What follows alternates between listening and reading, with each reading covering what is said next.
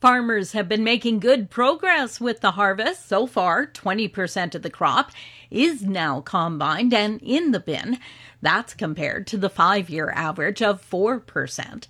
Saskatchewan Agriculture's crop extension specialist, Matt Struthers, says, well, some canola and cereal fields aren't quite ready. A lot of the other crops are in the bin.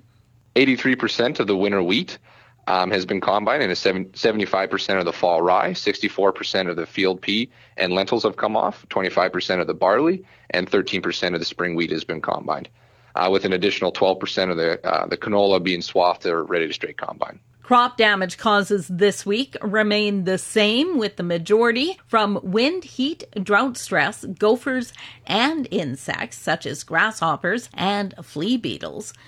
Farmers are busy getting equipment and bins ready for the harvest. Swathing and desiccating of crops are continuing, as well as combining, of course, which is well underway in almost all areas of the province now. Struthers notes that most areas of the province have been seeing some rain. While rainfall amounts vary, producers are happy to finally see some moisture.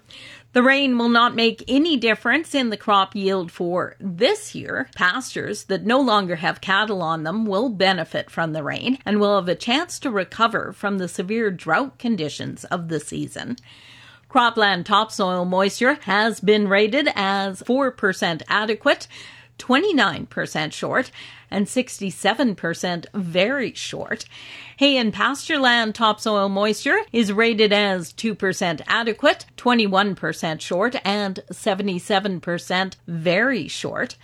The rain this week has definitely been a welcome sight across most areas of the province. In his daily report today, Drew Lerner with World Weather Inc.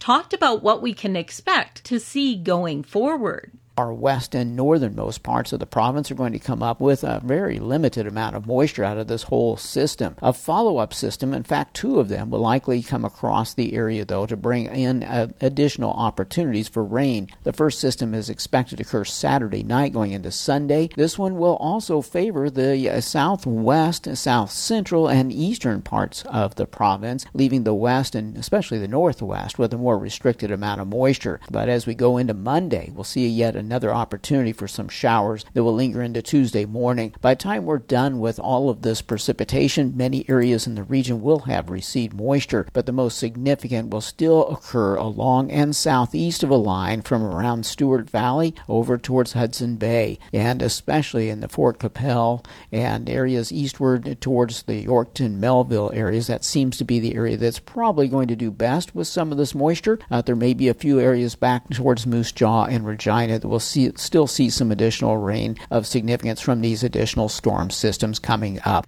Grain Growers of Canada is outlining its priorities heading into next month's federal election.